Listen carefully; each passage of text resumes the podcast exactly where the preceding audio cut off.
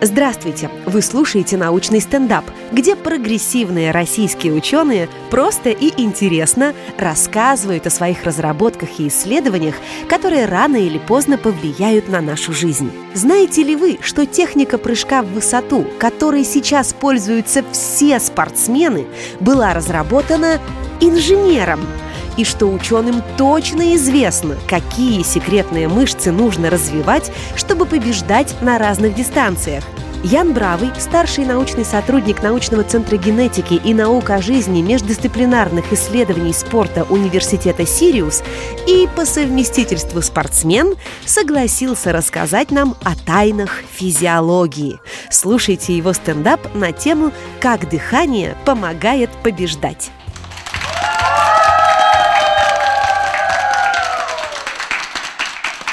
Всем, всем, всем привет! А правильно ли я дышу? Даже сейчас, когда говорю, когда стою, когда вы сидите, когда, может быть, кто-то крутит педали, когда смотрит наш подкаст. Поехали. Наука ассоциируется у меня со словами вдумчивость, рассудительность, спокойствие, хладнокровие. Спорт — это азарт, сила, быстрота, выносливость. Как вы думаете, насколько я больше спортсмен или ученый? Ученый. А, а так? Ученый. А так? Ученый. Да что ж ты будешь делать? Ладно, я и ученый, и спортсмен. Я спортивный физиолог. Объединяю все сразу и науку, и спорт. А как? Давайте разъяснять. Я работаю в междисциплинарных исследованиях спорта. Мы собираем все лучшее от всех наук, про которые в этих подкастах рассказывают, и берем все самое прекрасное для наших спортсменов, помогаем им заработать новые золотые медали для нашей страны. Как мы это делаем? А, кстати, это тоже я. Ну, кучеряшки чуть-чуть сохранились. Все остальное сильно изменилось. Но любовь, как вы видите, к велоспорту у меня с детства. Когда я понял, что можно его не только таскать, но и на нем ездить, вот тогда уж и понеслась. Что я могу сказать? Родители привили мне любовь к науке и к спорту. Это мой батя. Он вешает пульсометр на спортсмена. Тогда не было Wi-Fi, приходилось, видите, какую антенну здоровую укрепить на голову. Сейчас бы это было бы странно, да, если бы все по улицам ходили бы, так вот, э, чтобы хоть как-то, да, там, с сотовой вышкой ближайшей, надо обязательно с антенной ходить, здоровенной. Ну что, знакомьтесь, это нога моей мамы. Вид снаружи. А вот рядом, видите, слева, это нога моей мамы, вид изнутри. Да, это срез голени, и вот если внимательно приглядеться, это указаны и кости, каждая мышца, которая там находится. Она разработала специальный датчик, который был сделан в Московском авиационном университете, или они любят говорить «мои институт», конечно, и принесла его в спорт, в науку, спортивную физиологию. И смогла для спортсменов узнавать, какие у них мышечные группы, как лучше развиты. И вот бывало, перед сном я говорю, мама, расскажи мне сказку. А, какую сказку рассказывают спортивные физиологи? Она открывает учебник спортивной физиологии и говорит, жили-были два мотонейрона – один был быстрый, другой был медленный. Э, король их был рефлекс, жил в головном мозге, ну это вы поняли. Мой путь, на самом деле, начался с Российской Академии Наук. А туда я пошел где-то в 6 месяцев. Ну, не то, чтобы сам пошел. Знаете, как это, мать отдала. Наверняка вы слышали и про себя тоже. Мы своего на футбол устроили. А вы? А мы отдали в ГНЦ РФ МБП РАН. Там мне уже в 6 месяцев дали кличку знаете, как это говорит, самый младший научный сотрудник. Но могу сказать, что потом я все-таки институт окончил, поступил снова в Российскую Академию Наук, в этот же университет, и стал уже действительно младшим научным сотрудником. И даже, э, ну, МНС, так, знаете, говорят, МНС всегда в семье. И довольно часто у нас это говорили между собой, там, МНС, МНС, МНС, МНС, МНС, МНС. И дочь однажды говорит, мой папа майонез. Да, говорит, кем работает твой папа? Ну, вы поняли. А теперь я уже старший по палате. Ну, в смысле, старший научный сотрудник в лаборатории.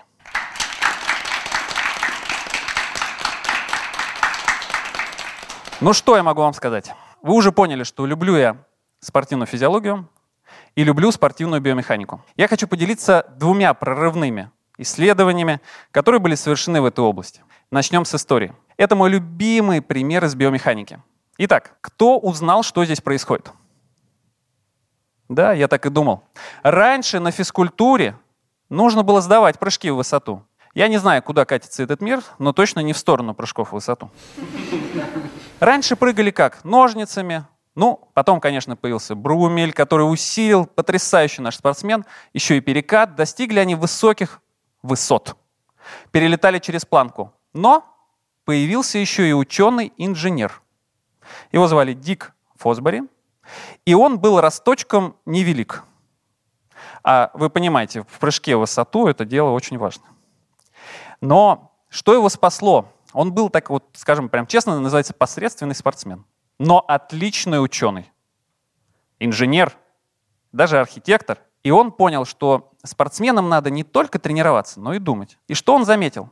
Оказывается, когда спортсмены раньше прыгали, то их центр тяжести перелетал над планкой там же, где и тело.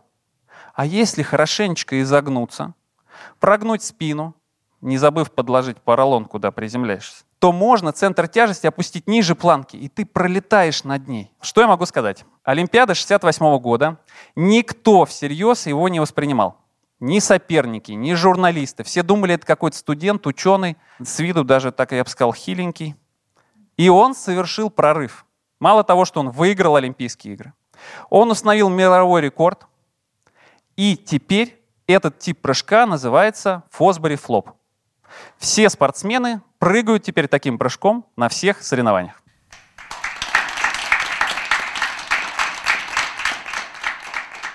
Я с вами полностью согласен. Его прорыв достоин аплодисментов. Действительно, наука помогла спорту совершить невероятное. Давайте же поговорим о втором примере. Ну что, кто сегодня дышал? Давайте подумаем, почему многие не чувствуют, как они дышат и что с этим происходит. Вы знаете, спортсмены бывает так дышат, и они замечают, что у него что-то с дыханием только уже на финише, когда вот бросаю курить. да. Но, как вы видите, незнание физиологических законов не освобождает от ответственности. Мы все знаем, ну, перейдешь улицу на красный свет, шансов выжить нет. Так вот, у нас в организме точно такие же есть законы, с которыми давайте разбираться. Что же можно сделать с человеком, который не согласен, чтобы его разрезали, вскрыли ему там нервы, сосуды, ну, то, что любят делать физиологи. А, говорит, разрешает только разместить на нем вот такой прибор. Это измерение крови наполнения и оксигенации. Пульсоксиметром вы все знакомы, я думаю. А этот прибор можно накладывать на мышцу, на бедро. Он проникает на 2 см вглубь и говорит, что же происходит в мышце. Можно подумать, зачем это спортсменам? Давайте подумаем. Если, оказывается, скорость движения наша нарастает, то и кровоток, например, в ногах, тоже будет расти. Логично. И у меня таких спортсменов было очень много. Все стандартно. Скорость еще нарастает, ну понятно, кровотоку больше некуда расти. И эти спортсмены совершали неоднократные победы, и все у них было хорошо. Но в семье не без странных. И вот такие странненькие у нас были. Скорость нарастает, а у него почему-то кровоток в ногах падает. Задались мы этим вопросом, что же их тянет, что называется, назад? Что им мешает? Почему кровоток падает? Стали копаться в фундаментальной науке. Обратился к родителям, к Российской Академии Наук, вспомнил корни, откуда я, и подумали, что спортсмены чаще всего делают. Какие мышцы они развивают? Скажите мне. Мышцы ног. Да. Рук. Да. Спины. Спины. Пресса. А про какие они забывают? Головные. Ну, мозг. М, Да. Не раз делал рентген, смотрю, что-то мышц больно много в мозгу. Да. Но нет. Забывают они про те, что и мы сейчас с вами забыли. Про мышцы, которые нам помогают дышать. Про диафрагму, что как поршень двигается вверх, вниз. Про межреберные мышцы, что помогают нам совершать и вдох, и выдох. Что ж происходит, когда мы про них забываем? Начнем говорить про кровоток. Вот я сейчас с вами в покое. Ну, не в таком, как вы, конечно. Все-таки волнуюсь. Надеюсь, у меня кровоток в мозге повыше, чем здесь. Но мы видим, мышцам не так уж много и надо. А как только мы начинаем работу, мышцы забирают под 90% всей крови. Вы видите, 25 литров проносится ежеминутно. Это ж почти стакан в секунду. И это хорошо. Пусть кушают, никаких вопросов. Но как вы думаете, что я забыл отобразить на этой диаграмме? Ну, я знаю, ты скажешь, для мозга всего 4% осталось. Я понимаю, что, как говорится, не все считают, что этого достаточно. Да, мы, когда сидим у телевизора, там, говорим, на центр, влево, да, и нам кажется, что мы-то лучше соображаем, чем он, у которого вся кровь ушла к мышцам. Но что-то еще я забыл. Давайте, вспоминайте. Мы только что это проходили. Легкие. Диафрагма. Приятное слово. Не могу не отреагировать на него следующим слайдом. Итак, действительно, мы забыли дыхательные мышцы. Они-то тоже кушать хотят. А ведь если эти мышцы еще и слабенькие, им хочется побольше кушать. Что же тогда происходит? Они могут запищать. Вот представьте себе, что какому-то органу у вас не хватает кровотока. Желательно самому главному, про который мы сегодня говорили. Ведь если мозгу не хватает кровотока, что тут же происходит? Ты падаешь в обморок. Может быть, с вами такое было, когда резко встаешь, бывает в глазах потемнеет. Но вернулись же вы как-то сюда, дошли, значит, все-таки кровоток снова стал нормальный. И вы, как говорится, на своих двоих смогли ходить. А что делать спортсмену? Ему, помните, кровоток уже повысить неоткуда. Брать нечего. Что ж произойдет? Итак, дыхательные мышцы кричат «Аларм! Аларм! Тревога! Мы больше не можем работать!» Вот что будет с организмом, если он перестанет дышать? А если задохнется, то... Кислород не будет поступать в мозг? Смерть. Да. Да. Этот ответ недостоин аплодисментов. Слишком легкий был вопрос. Но ведь действительно, это охранительный рефлекс. Он так и называется – метаборефлекс дыхательных мышц. В нашем организме, знаете, как на подводной лодке вдруг. Протечка, значит, пора перекрывать отсеки. Все нужно в центр гнать. И вот организм находит единственный верный путь, как с этим работать. Он начинает перераспределять кровоток между дыхательными мышцами и мышцами ног. И отдает бедненьким дыхательным мышцам побольше кровотока, побольше кислорода, а забирает у богатых. Кого это вам напоминает? Кто у нас забирал у богатых и отдавал бедным? Точно. Так в научной статье его и назвали. Робин Гуд в легких. Действительно, что же стало? Конечно же, приятно дышать. Фантастика, наслаждение. А что стало со спортсменом, как вы думаете? Из-за этого рефлекса, из-за того, что у нас по нервам прошел сигнал «стопе», хватит тут бегать, это уже роскошь, да? Не до этого нам. Отдыхаем. Спортсмен наш одержал поражение. Он не может уже бежать с той же скоростью. И знаете, как это финиш отдаляется? Как в пробках. Ты вроде бы выехал, тебе говорят, будешь через полчаса. Ты так уже минут 20 едешь, тебе говорят, будешь через полчаса. Ты уже час едешь, тебе говорят, не волнуйся, через полчаса уже вот ты будешь. И также со спортсменами. Но что можно измерить, тем можно управлять. В лаборатории мы меряем силу дыхательных мышц. Для этого у нас есть специализированные приборы, которые, знаете, как будто рот скотчем заклеили, тебе так сложно через него вдохнуть. И мы смотрим, насколько стрелочка у нас меняется, доходит ли она до каких зон. Например, вот здесь, вы видите, до красного не доходит уровня. А это значит, дыхательные мышцы его уже слабые. Мы говорим, а ну-ка давай еще одну попытку сделай. Оп, молодец, уже справился. И вот так несколько-несколько попыток у нас проходит, и мы понимаем, действительно к нам пришел человек с сильными дыхательными мышцами или слабыми.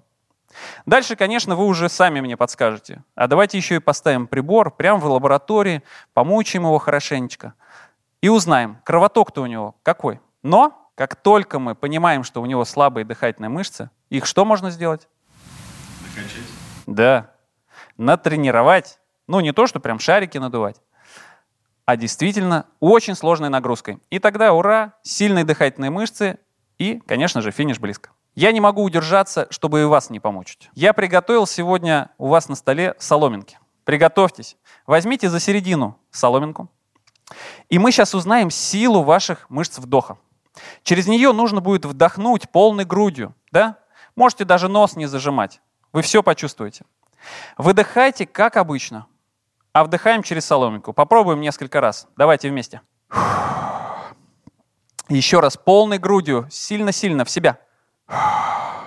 Ну что, и вы третий раз собрались? Всегда к третьему разу выделяется достаточно эндорфинов, чтобы человек порадовался, что его мучают. Ну что я могу вам сказать? Кому было невыносимо тяжело? Поаплодируйте. Я так и ожидал. То есть им даже тяжело поаплодировать, вы понимаете, да? Что можно сделать с такими товарищами? Попробуйте. Простейшая тренировка. Нужно лечь, положить учебники физиологии, Павлов, Сеченов, ну или что у вас там дома? Может, у вас полное собрание сочинений Пушкина? Тоже положить. Хотя, стоп. Да, у кого-то, может быть, уже книг-то бумажных нет.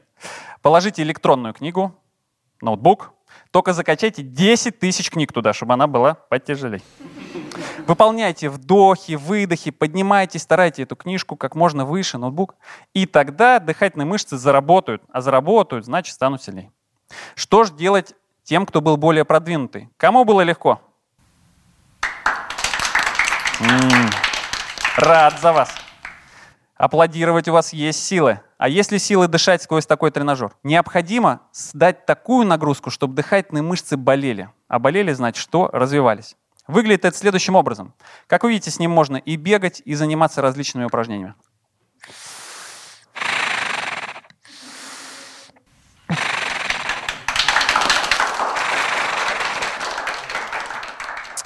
Люк, я твой отец. Но вы поняли. Тяжелые нагрузки для дыхательных мышц действительно изменяют качественность спортсменов. К чему же это приводит? Наука любит цифры. Итак, тренировки с дыхательным тренажером намного ускоряют спортсменов, а, собственно, они добегают до финиша быстрее. От 4 до 20% по разным видам спорта. Плаванию, конечно, сложнее всего обеспечить прибавку, ведь они уже, как вы догадываетесь, очень хорошо эти мышцы включают. Но и там есть резерв. Главное поставить такое сопротивление, чтобы от него ты еле выжил. Тогда и будет победа. Что же делать тем, кто завтра не собирается бежать марафон? Итак, может быть, они хотят улучшить свое здоровье? Может быть, ваши родители? Для чего? Чтобы улучшить артериальное давление, чтобы нормализовать даже сахар в крови. Ну и, конечно, чтобы успокоиться. Ведь тренажеры снижают тревожность, помогают заснуть. В целом, так же, как и вот такая метода. Вы, может быть, некоторые ее знаете. Это дыхание, в котором выдох в два раза длиннее, чем вдох. Ведь так дыханием можно себя успокоить, помочь себе перед выступлением, быть спокойным и не волноваться. Или же спокойно заснуть, когда у тебя на следующий день выступление. Используйте это перед экзаменами. Попробуйте. Мне не раз помогало. А говорили мы о том, что дыши правильно, и будет тебе счастье. Чем тяжелее дышать, тем легче жить. Итак, что же можно сделать? Смотреть, конечно, научно-популярные подкасты. Удивить своих знакомых спортсменов. Поделиться с родителями. И вообще подумать о том, что когда ты движешься к какой-то цели, тебе что-то может мешать. И научный метод познания мира может тебе в этом помочь. Итак, я приглашаю вас всех в университет Сириус. Мы идем вглубь не только науки, но и различных, как видите, животных. Мы ищем новые связи, рефлексы. Приглашаю вас в нашу магистратуру по нейробиологии. Не только трансляционная когнитивная нейробиология, но и нейробиомеханика, которой я тоже буду заниматься – Исследуй, твори, побеждай. Девиз Сириуса. И здесь мы приглашаем всех, кто задумался о цифровизации спорта, ведь это новая прорывная область о том, что будет в будущем, можно узнать уже сейчас. Добро пожаловать.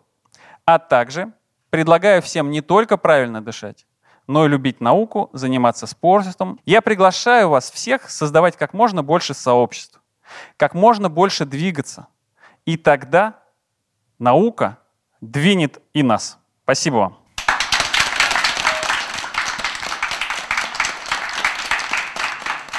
Здравствуйте. Коряги Никита, ученик школы журналистики имени Владимира Мединцева. А какие еще есть упражнения, э, связанные с дыханием, кроме того упражнения с книгами? Итак, существует множество способов. Например, одевать специальный жилет. Какой, скажете вы? А тот, что так стягивает твою грудь, что тебе сложно ее разогнуть, да? ну как бы раскрыть. И тогда это тоже получается нагрузка для дыхательных мышц. Можно отдельно оказывать сопротивление, например, не только на вдох, но и на выдох. Тогда слышен вот этот характерный звук. Можно также заниматься плаванием и активно выдыхать в воду. Если мы говорим про то, что, а, не знаю, у нас очень много есть отдельно это вдох только носом, допустим, когда мы делаем так, накачали, выдох. Есть еще очень хитрое устройство, такой тренажер, в котором есть дополнительный мешок. Вы, может быть, видели такие мешки в фильмах иностранных, когда там у кого-то приступ, надо срочно подышать в мешок, там накапливается СО2. Тогда можно делать гипервентиляцию, которую я сейчас не хочу показывать, иначе действительно упаду в обморок. Но ты можешь дышать в полную амплитуду. Только так можно делать минуту, и у тебя никакого нет головокружения, но при этом ты прорабатываешь полностью все дыхательные пути. Кому это еще важно, особенно тем спортсменам, кто связан с холодом поскольку холод тоже провоцирует различные, даже бывает, что называется, обструктивные, да, когда все сжимается. И здесь для них есть еще вариант, когда они работают с этими тренажерами или отдельно эти упражнения выполняют на улице в холоде. Здравствуйте, меня зовут Карповец Анастасия, я ученица школы журналистики имени Владимира Мезенцева и представляю молодежные интернет-СМИ «Слово за нами». Меня интересует вопрос, а, когда человек начинает ощущать предобморочное состояние, как правильное дыхание может это помочь избежать и поправить ситуацию. Какие дыхательные практики могут помочь прийти в себя человеку, если он находится один и никто ему не может помочь? Заранее спасибо. Да, да, отличный вопрос. А, что я могу сказать? Если это у него происходит от того, что у него страшное волнение, что называется, его как-то он оцепенел, да, и не чувствует, вот это связано с этим, тогда, конечно, даже задержка дыхания может ему помочь. Очень медленный и долгий выдох эффективно помогает. И это в целом один из советов для тех, кто вот в жутком волнении пребывает. Если же мы говорим про ситуацию, когда человек просто резко встал, и никого рядом нет, чтобы сказать ему «сядь», и он сам что-то не сообразил, и уже почти теряет сознание, тут помогает на самом деле, нужно напрячь мышцы голени, ведь нужно же, помним, что, чтобы кровоток как можно скорее вернулся бы к нам в мозг. А где он у нас депонируется? Конечно, в ногах. Нужно напрягать мышцы голени. Такими же приемами пользуются и наши летчики. У них во время перегрузок также очень сильно уходит кровоток в мышцы ног. Им приходится напрягать как можно больше мышц, чтобы туда кровь не депонировалась.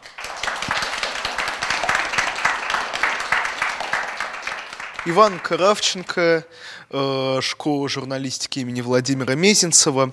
Вот э, мы узнали про различные методики, э, которые полезны для спортсменов и прочее, прочее.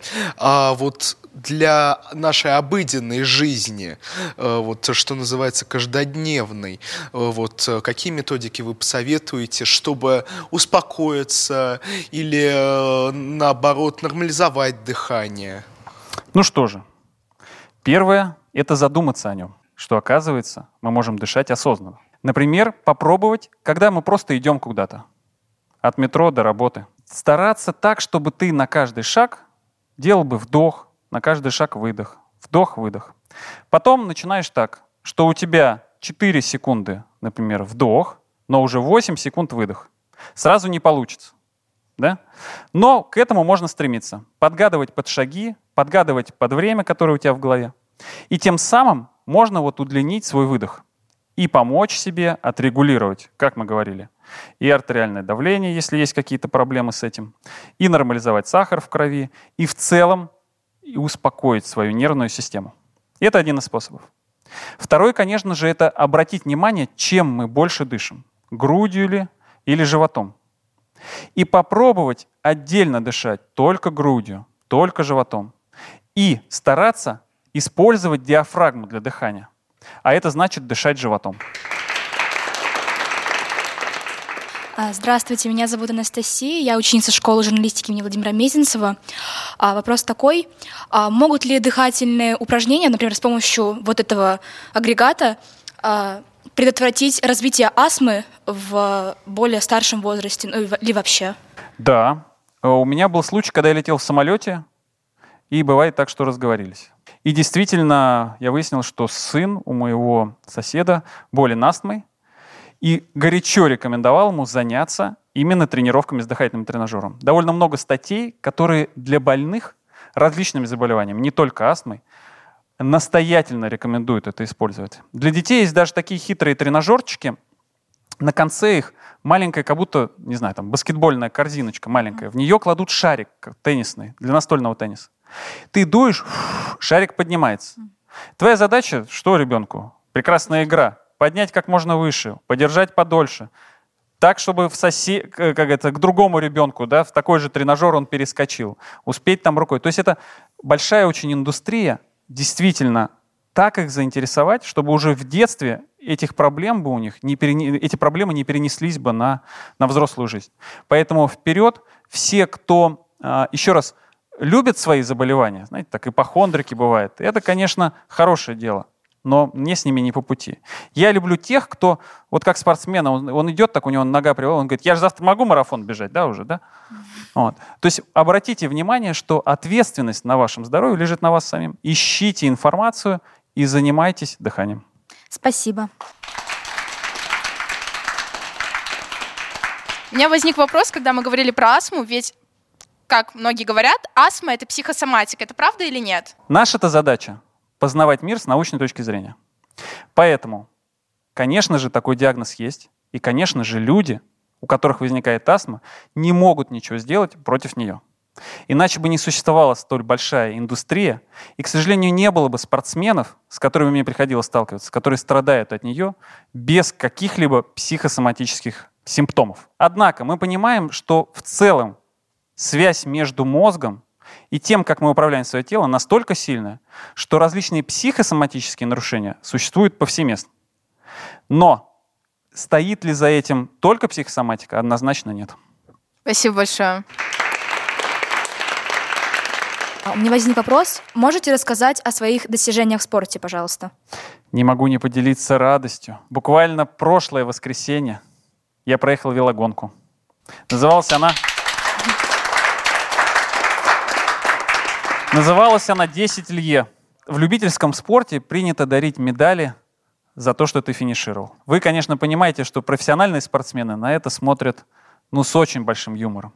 Конечно, и любители смотрят на них с огромным юмором, когда человек преодолел, не знаю, сотни километров и получил за это грамоту. Тут между ними конфликт. Но сейчас не об этом, а о том, что действительно в какой-то момент я принял решение, что нет, профессиональным спортсменом мне не стать, поскольку до Олимпиады я как-то не дотяну. Потом, однако, в своем возрасте так получилось, что я и тестировал тех, кто моего возраста. Когда я стал уже ученым, они приходили ко мне на тест, я их сравнивал, а на себе проводил также эксперименты по развитию выносливости и понял, что зря я все-таки оттуда свалил. Шансы были. Но сейчас я занимаюсь для удовольствия, чего и многим желаю. Не обязательно идти в спорт, чтобы достигать каких-то результатов. Можно ориентироваться на гармоничное и полноценное развитие.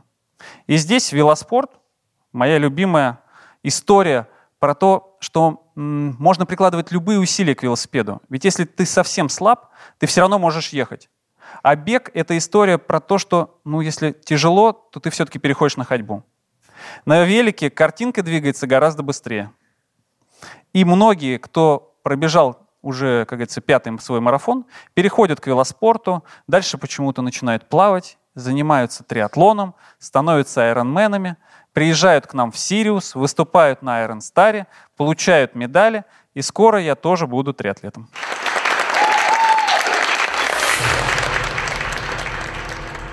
Проект реализует медиагруппа «Комсомольская правда» при поддержке Института развития интернета. Мы благодарим за содействие в создании проекта научно-технологический университет «Сириус». Смотрите видеоверсию научного стендапа на канале YouTube и Рутуб «Комсомольской правды», слушайте подкаст на сайте «Радио Комсомольская правда», в Яндекс Музыке, на Apple и Google подкастах, на площадках Player FM и ВКонтакте, ловите нас на Одноклассниках, в Яндекс Яндекс.Дзене и на других ресурсах. Подпишитесь на обновления и ждите новых выпусков. Научный стендап. Проект реализуется при поддержке Института развития интернета.